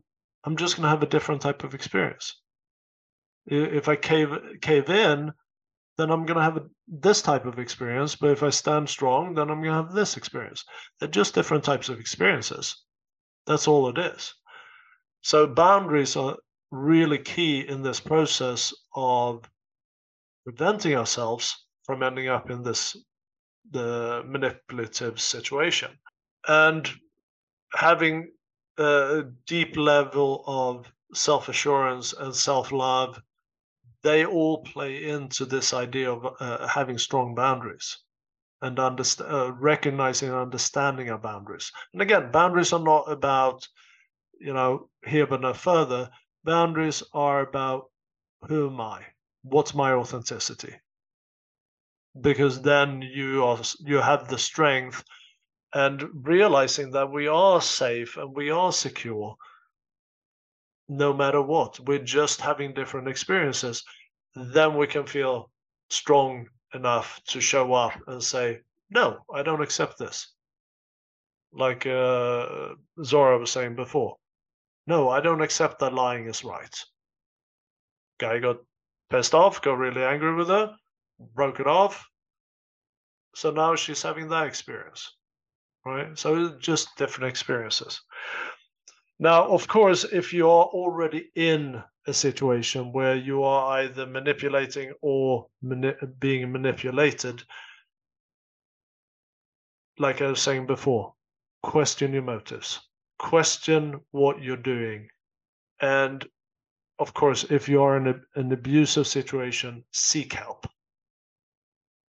And sometimes you're so deep into it that you can't recognize that it is a manipulative situation. Then be sitting down and starting this process of building self awareness and building self reflection. This is something we we can all do anyway because it is something that benefits us anyway whether we think we might be in a manipulative situation or not i mean yes we live in society so yes we are being, being manipulated one way or another by media or government or religion or you know whatever it is um, and if someone has uh, is religious or believes in government or whatever that's your experience, and I'm happy for you to have that. But we also have to see what, you know, am I really, who am I in this process? Um, so once you can sit down and start reflecting on your own experience, then you can start seeing is this something that resonates with me? And if it's not, then seek out that help from outside. And if it's like, you know, really uh, oppressive, it can be, I understand for some people, it can be really difficult to, uh, if you are being severely controlled, you know, find some way to uh, reach out to someone. Because it's not worth you sitting in that situation. But yeah, uh, as a manipulator, you may want to, or whether you're being the victim of ma- manipulation, constantly question your motives for doing things. Why am I caving under here? Is that for the uh, for my highest good in this particular situation? Uh, what am I learning from from this by caving in to this pressure? Or what can I learn from standing up for myself? am I doing the am I actually seeking to be the best version of myself here?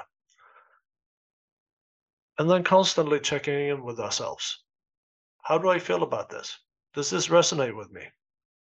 This is this, you know, authentically me?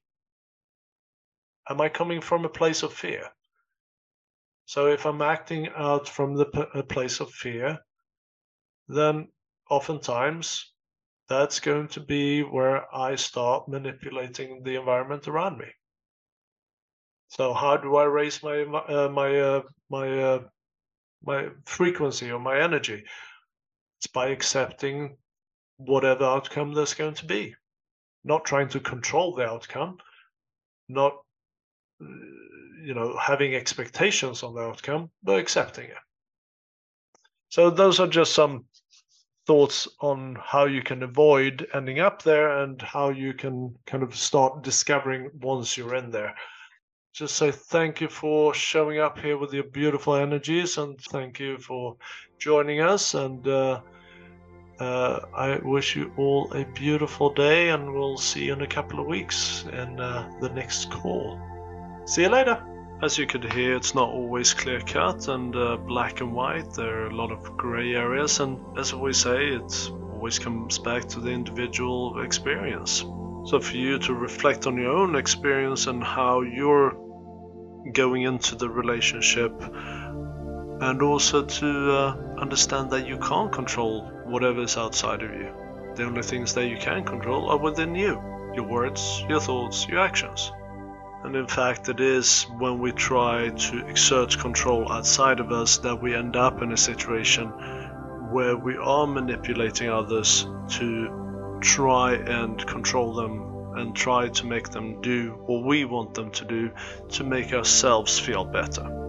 If you would like to explore further how you show up in uh, your relationships and uh, in your reality, then uh, certainly visit us at thealchemyexperience.co.uk. Click on the uh, free 30 minute uh, consultation to uh, book a time with us and uh, so that we can have a chat and see if uh, we might be the place for you to explore that further and to help you understand how you show up in your life. In the meantime, I wish you all the best and I hope to see you back here at the Alchemy Experience podcast very soon again. Take care now.